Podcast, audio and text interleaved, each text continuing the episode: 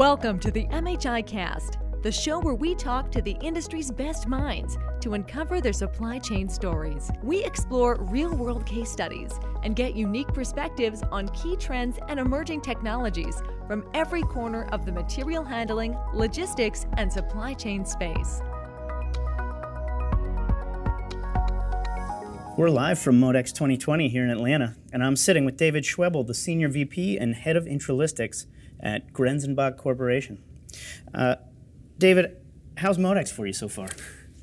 Honestly, it has been probably the best Modex we've ever attended. We're experiencing an uptick in traffic that honestly the Grenzebach Corporation was not expecting this year. Um, I'm very proud of what is happening. What MHI has done for us and the opportunity they provide us for Modex, it's a great experience. Excellent. David, can you tell me a little bit about Grenzebach and what you focus on in the industry? Of course. Uh, is the company that uh, everyone experiences, but no one really knows. Uh, more than 60 years old, a private company, really focused on valued engineering and design worldwide. Uh, more than 25 plus excuse me, countries.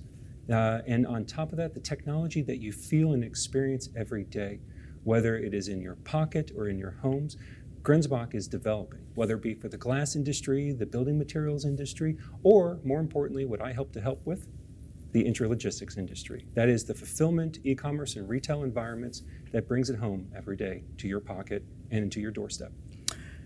And specifically, what we're here to talk about today is these technology trends that we're starting to see in the intralogistics. And Of I think even more specifically, uh, virtual reality and augmented reality. Just as, as a real broad top view, can you talk a little bit about, I guess, to start really, what is virtual reality and what is augmented reality? So, two great buzzwords in our industry right now, and we are at the tip of the spear, so to speak. Um, virtual reality is all about bringing your presence somewhere else. So, think about it as the opportunity to go worldwide while still sitting in your seat. Today, we have technicians, they have the ability to put on a virtual reality headset, and they're able to see the fulfillment technology that happens to be thousands of miles away. Augmented reality, that's a little different. So it's not that you're sitting in your seat and you're thousands of miles away. You're right there in front of the technology. You're right there in front of the picking portals or the equipment that's in front of you. And the idea behind that is to add an overlay. It's almost literally like a second brain. You have the ability to interrogate the information in front of you, the technology that's in front of you, and make quick decisions. But the greatest thing about augmented reality is the ability to have another voice. You can connect it with your back office or teams from other suppliers and other integrators, and they can actually see what you see, suggest changes, and then you can make them live. So it's an amalgamation of both the physical and the digital, what's in front of you and what's behind you. Historically, how has VR been used um, in the intralogistics uh, industry? Uh, originally, as a moment of wow. Uh, the idea being that um, the world that I see around me, it might be a manual fulfillment arena. It's currently just manual. But you can put on a helmet and you immediately see the world that could be built in front of you. Or I'm in a training room and I need to be able to train 100 people real quickly because it's now time for Black Friday and Cyber Monday, and I barely have four weeks to train them. So the idea behind the virtual reality is that insane. The technology is in front of them, so I don't have to physically put them in my production environment, but I can teach them how to pick, how to maintain, how to manage, how to do preventive maintenance. So virtual reality was designed as a teaching tool and the ability to give that moment of wow to the C-suite so they can completely understand what they're about to enable in their environments and their supply chains. Now, is that use changing? Are we seeing it kind of switch gears as to what it's being used for? it's growing. Um, as we're learning more, and we have the ability now to add, um, well, uh, machine learning on top of that, we're able to change the environments. It's going from a world of simulation to an actual business use tool. And that is the part that actually really surprises me and makes me very happy. Um, we're seeing environments now with virtual reality where we're able to change the landscape on the fly. The point being is that instead of me just showing you what it looks like with a shuttle system, ASRS, or you know, uh, goods-to-person technology, moving racks, I have the ability now to add the changes and test it with the existing live data, and then running production environments directly into it in a virtual reality setting. So to a picker, to a supervisor, to a director, or even to the C-suite and the board, they can see the changes in their environment live using a virtual reality system. So often I say the concept of um, we need to add facts to the emotional sale. And often, virtual reality adds that environment, that emotion, that visceral touch, visual and physical, and we add the facts to that environment. We find very quickly by running the production environment, you know, the production data into the system itself, they can see everything that is going on. They can make those quick decisions on the fly, and more importantly, they can understand what they're about to embark with us as collaborators in this industry. Let's go back to using VR for training Please. for a moment, if you don't mind. What is it about virtual reality that makes it such a good tool um, for training new hires? So often, the new hires that we're experiencing in the fulfillment, the retail, and the omni environments, um, they're made up of two large schools. Very young individuals, and to use the word millennial would almost be incorrect. It's even younger than that. They're fresh, they are in high school right now, or they're in the first years of college, and they are experienced 100% in the world of digital. Everything that they do today is some digital connection, whether it's their phone, whether it's the gaming consoles they have at home, or it's their interactions even with their cars. And then the other side is this world of people that have gone into semi or full retirement, but they want to go back into the industry and do something with at least another five more years. So ages of under 25 and then older than 50. The great thing about virtual reality is the fact that we don't have all of these goods to person systems that they can actually touch and get their hands on. But you can sit them down, you can train up hundreds at a time with the virtual reality systems. They have the ability for quick training. So it takes the, t- uh, the time it normally takes, about four weeks, and collapses it down to four hours.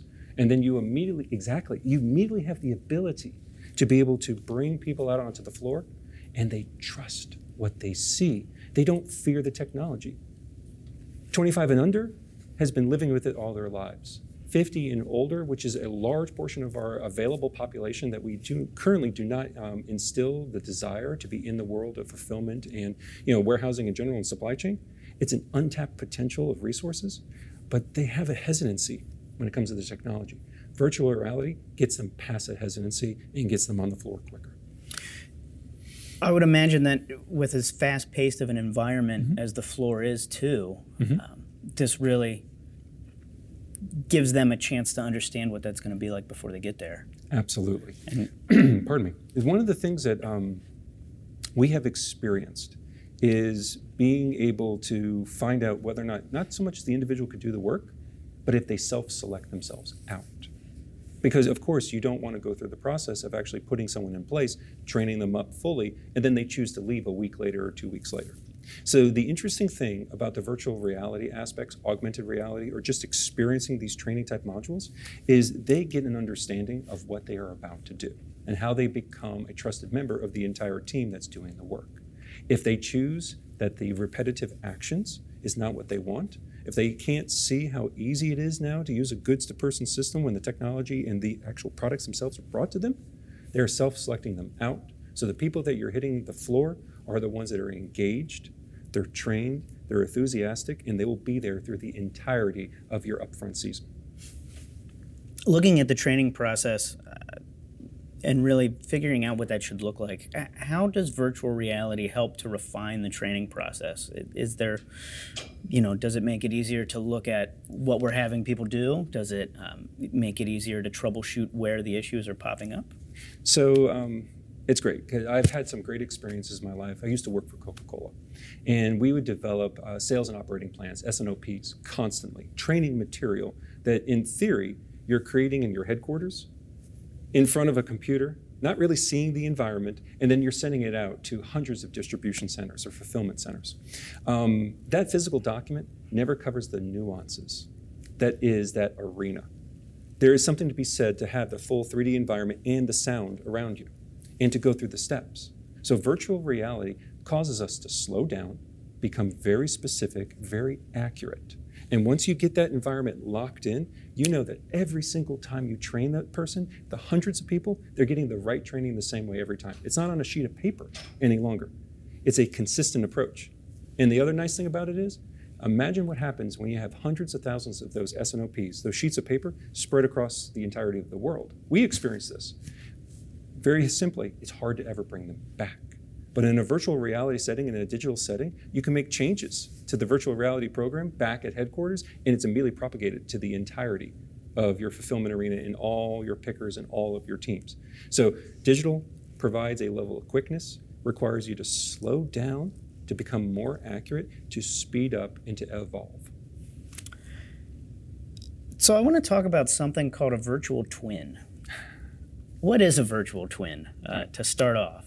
So this is actually pretty awesome, and it's been growing. It, we're talking really, you know, the uh, the tip of the spear, the edge of the knife, if you will. Uh, virtual t- twins is the idea that was born from, let's say, I completely develop your fulfillment arena conveyors, sorters, um, ASRS, goods to person, tunnel under AGVs. It's all available. I have all this data and I have all these AutoCADs and these designs. So why can't I just take your transactional information and flow it through? Create almost a full-fledged emulation of your environment. Why does this matter? Well, it's not just to test out this you know, million dollar purchase of warehouse and automation. More importantly, it's to start to flow through new ideas. What happens if I change my package size? How does that actually change and affect the entirety of my fulfillment arena? Can I still hit my cutoff times? What happens if I choose to um, identify the choke points in my system set? Virtual twins are just that. It is a digital representation of your physical arena that is currently in, uh, in place, and then I'm going to test my physical arena in my virtual environment. I'm literally going to pump 30% more demand volume through it. I'm going to change how I'm you know, creating my packages or how my points of inspiration actually occur. So I do value added uh, tasks at the presentation station. How does that affect everything inside of my fulfillment arena? Not just the technology you bought from that one supplier, but every aspect in my fulfillment arena, from inbound dock to outbound dock. So a virtual twin is designed simply to be a shadow image of what happens in your supply chain inside the four walls of the warehouse, and more importantly, how do I improve it? How do I make tweaks and changes? And then the other side is how to constantly pay attention to it. A virtual twin can actually be always operating. So I have my day to day operational information on one screen. I have a virtual twin on the other screen. I can literally say, tomorrow I'm expecting a 30% pump up. Let me feed it immediately into my digital twin. And it comes back and tells me my yellow areas, my choke points, and I can immediately start staffing to support and mitigate those expected choke points so I can be proactive to keep my reactive environment down.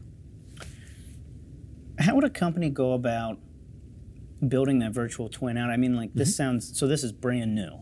This yeah, is, it re- honestly, it really is. Um, it's maybe uh, 18 months to two years now. You've been hearing people talk about virtual twins. Um, currently, in America itself, um, most of our fulfillment arenas are not designed by one designer, one integrator, or one consultancy. We have grown up over the past 30 and 40 years. You will see conveyance systems by one company, and then you'll see goods to person systems by someone else, and you'll see a shuttle system by someone else. But the most amazing thing is that they almost always have similar control platforms Siemens and Rockwell's, um, A and B, and others. So the idea behind the virtual twins is to one, take a snapshot of your existing uh, arena environment and all the technology, link it together. Find a way to pull back from that sensor information or add extra sensors to it to capture the information you're looking for. And then you begin to build out what the virtual twin looks like in a running operating environment. There are integrators on our floor today at Modex that actually do this, but only with their technology. You're seeing very few that are able to ambiguously take all the technologies together. And this is the part that most amazes me and why I actually joined Grenzebach. Well, okay, other than the people. So Grenzebach has this platform called Cersei. The Cersei platform is designed specifically to be an ambiguous layer of all the technologies that you would find. So it doesn't necessarily need to be Grenzebach technology. It actually could be a Dematic sorter system. It could be a uh, Hytrol conveyor system. It can be a DH&W um, uh, sortation system or a high level um, uh, ASRS type setup. The point behind it is that it's able to take the data from all of them, link them together. And you can actually begin to build your digital twin by having this mid layer between it all. It's a shadow of what's going on. So proactively, you're able to make those decisions quickly. Grenzebach becomes your software partner. when we are already your hardware provider. So you talked a little bit about having to potentially add sensors to get the information Sure. that you needed to build it. What what information specifically um, do you need to pull from your floor to be able to build that twin? So you don't have to necessarily add sensors, but you have to interrogate what you have. So that's the first and foremost. Um, as a provider, SICK, uh, SICK is a known provider of sensors and technology. But often the sensors that they have in place is providing you one or two bits of information. Could be the package pass through, could be a scan of the barcode, but yet, very simply, it might only be a two dimensional scan of the barcode. It could be that I'm able to catch the rate of certain packages moving through, but not all the rates and speeds. Digital twins actually need more than just what those bits of information is. It uses environment understandings, so humidity and temperature. It uses the packages themselves, understands the full three dimensional movements of those packages coming through, so you know if your packages are catacornered or shifted. It also needs to be able to bring in the information directly from the what I call vending machines, if you will.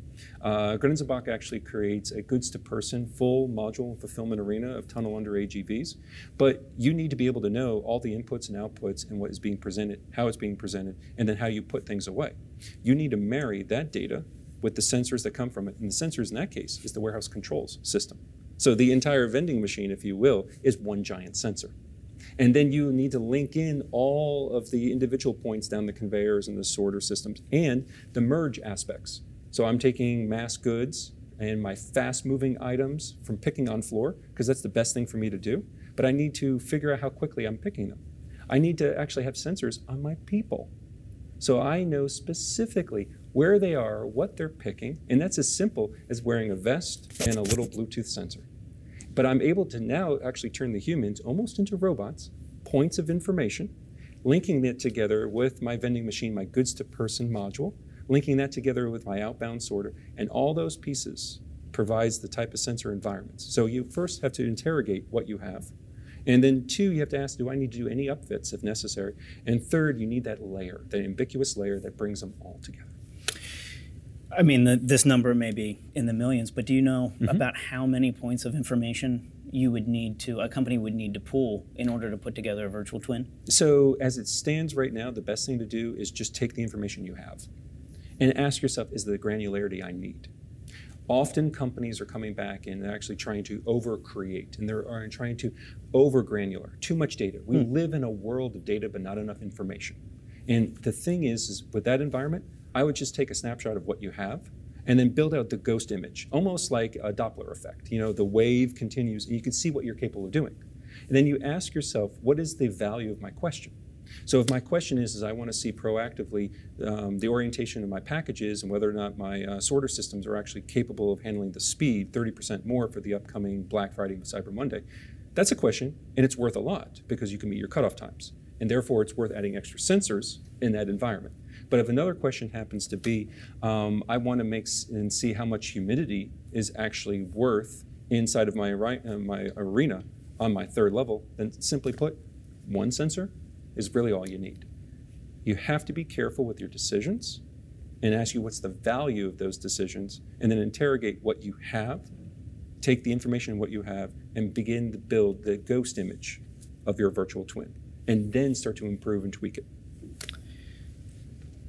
So, since this is so new, in your mind, I mean, Mm-hmm. what, what does the future of building out something like a virtual twin? What does it look like? I mean, why why should companies look into doing it? Um, what in the end, what are the ROIs going to be on these? Let's take it a step further. So it's one thing to say you break even, return on investment, ROI. It's something entirely else to say, do I actually have satisfied customers? My consumers, are they coming back to me? Not only do they enjoy my brand, but are they actually increasing their market basket size? So simply put, digital twins are designed to identify choke points and areas of improvement. And what I often say, and I abhor this, I hate bolts in the ground.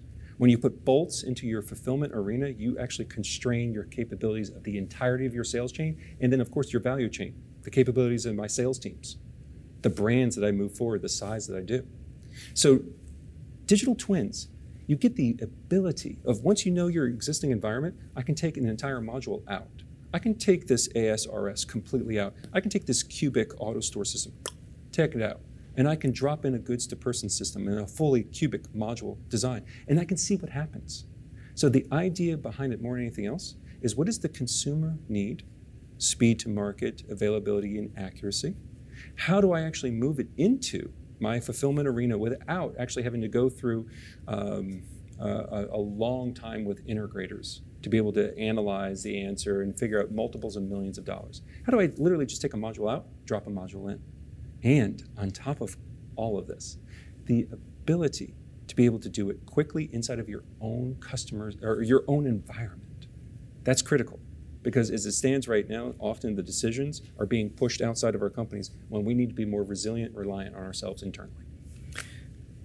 The word that comes to mind when you're talking about all this is, is flexibility. It sounds like a virtual twin gives companies the flexibility to, to ask questions yes. as to what they could do better yes. and what it would look like. Yes. One other thing to say is it adds the ability to ask the questions, but it also provides you a proactive environment. So, um, simply put, with the involvement of e commerce, from the case to the each, so much more is being constrained in these arenas. And when we start to add value added services on top of that, we don't truly know the, the effects that come from it. We do things in averages or we do things in associated demand analysis, but virtual twins provide us the opportunity to, inter- you know, to push hard on those what if questions. And then on the other side is to turn around and say, well, now that I've answered that what if, let me see the effects and the changes and proactively what's going to happen tomorrow. So we just spent a long time talking about virtual reality. Of course. Um, but all, you know, fascinating and, and you know wild where the technology is going to take us. You talked a little bit about augmented reality, but what's I know about augmented reality from my iPhone games. Oh, yeah, good. But uh, you know, talk to me a little bit about what augmented reality is and and why it's valuable, you know, in the intralogistics industry. So. Um, you probably have heard a lot about the fact that it's really, really hard to find those rare, very smart, very knowledgeable resources. The interesting thing is, is that we lock them up physically around the world. So, augmented reality is actually designed to be able to have a third level engineer or a senior level architect that can sit comfortably in their homes, but yet they need to support a worldwide installation in, um, of all the hardware, of all the automation. They can't, we can't keep flying them. We're literally running out of time year after year after year. So, by putting them in one centralized point and giving them augmented reality, they have the ability to see through your eyes, like that phone that you're holding in your hand. They have the ability to see through yours what you see and overlay the world on top of it. And they can do this in a comfortable arena, accessing all their knowledge that they have stored on all their computers and all their teams behind them. So it's designed more than anything else to speed up the decision making to provide an accessibility of the critical resources at a distance so geography no longer matters in augmented reality. And then with all these pieces in place, they have the ability to quick decide and source with their teams behind them. We're doing this right now in Grenzebach where I have key educate, excuse me, key educated um, resources, engineers, architects, um, uh, software um, designers, and they have the ability to see through your eyes to the existing environment and suggest changes. I don't have to send my people around the world, they come to you. When those engineers are, are working with people on the mm-hmm. ground, you know, at those locations, what, what do they see? Like, what does it look like mm-hmm. when they're um, getting the video? Is it a video feed? How does it work? So they actually can see through your phone. Um, that's the nice thing about it. So you don't have to necessarily wear the headset and stuff like that. Just your phone, you point it at to it. That live video stream then has overlays put on top of that. So simply put, it can actually see whether it be a simple QR code on the actual technology itself, and it provides you directed input, or it actually takes the video feed itself, and the augmented uh, technician has the ability to overlay their overlaps. So they just put a pinprick. I, I see what you're looking at, and once I put it in virtual space, no matter where you are and move, that pinprick stays and the information stays on top of it. So they have the ability to show schematics, to go through step by step procedures for uh, fixing an issue or uh, maybe even augmenting the technology that's in field. And as you move things around through your phone or your tablet or even your computer, they can see what you see They can make changes on the fly. You can add notes and changes, and you collaborate together in a virtual space. Wow. Would you say your goal is to make sure uh, all of the work can be done, you know, by your head engineer from a remote location? I want the work to be done by the person that's right there. It doesn't have to be done by the head engineer. I want the tools and the knowledge and the capabilities be in the hands of the, the customer, so in support of their consumer. I always want the decision to be made in their hands.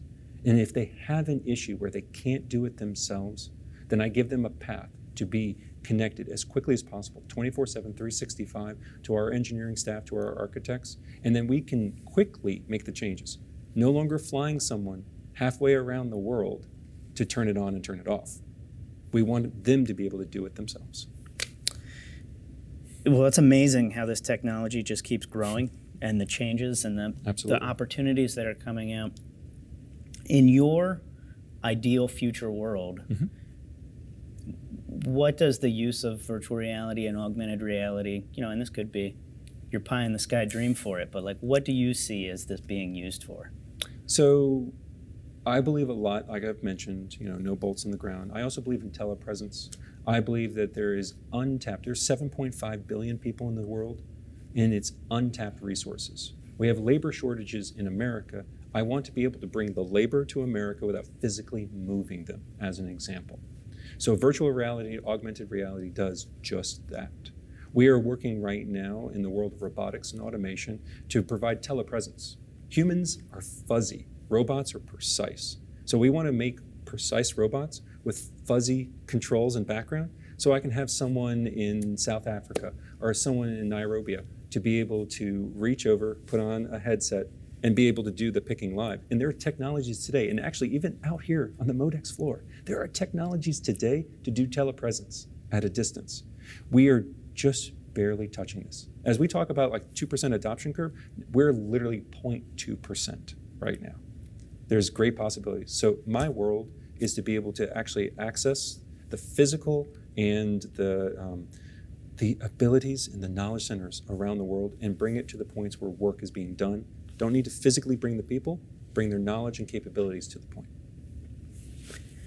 Wow. Well, the future certainly looks different than I think what the present looks like. Uh, it's very exciting. It is uh, change. Change is wonderful. Change is inevitable, but being a proactive, being a profitable, and um, being open to it. What we do today in the world of you know, material handling, how we interact with both the people we work with, the companies that we support, and the consumers worldwide, change is a constant. We have brought the consumer network into our fulfillment arenas. They want to be part of this, whether it's sustainable, whether it's the quickness of how things come in, or whether they return it and how they return it. If we've brought them, the masses, into our environments, we need to be able to bring ourselves to them as well. And this technology is the step closer to it. Well, again, I, I was here with David Schwebel, Senior VP and Head of Intralogistics at Grenzebach Corporation. David, thanks for your time and have a great rest of uh, Modex. I appreciate it. Thank you again. Thank you for listening to this MHI cast. At MHI, we never stop exploring new opportunities to help you take your manufacturing and supply chain operations to the next level of success. Thanks for making us part of your professional development journey.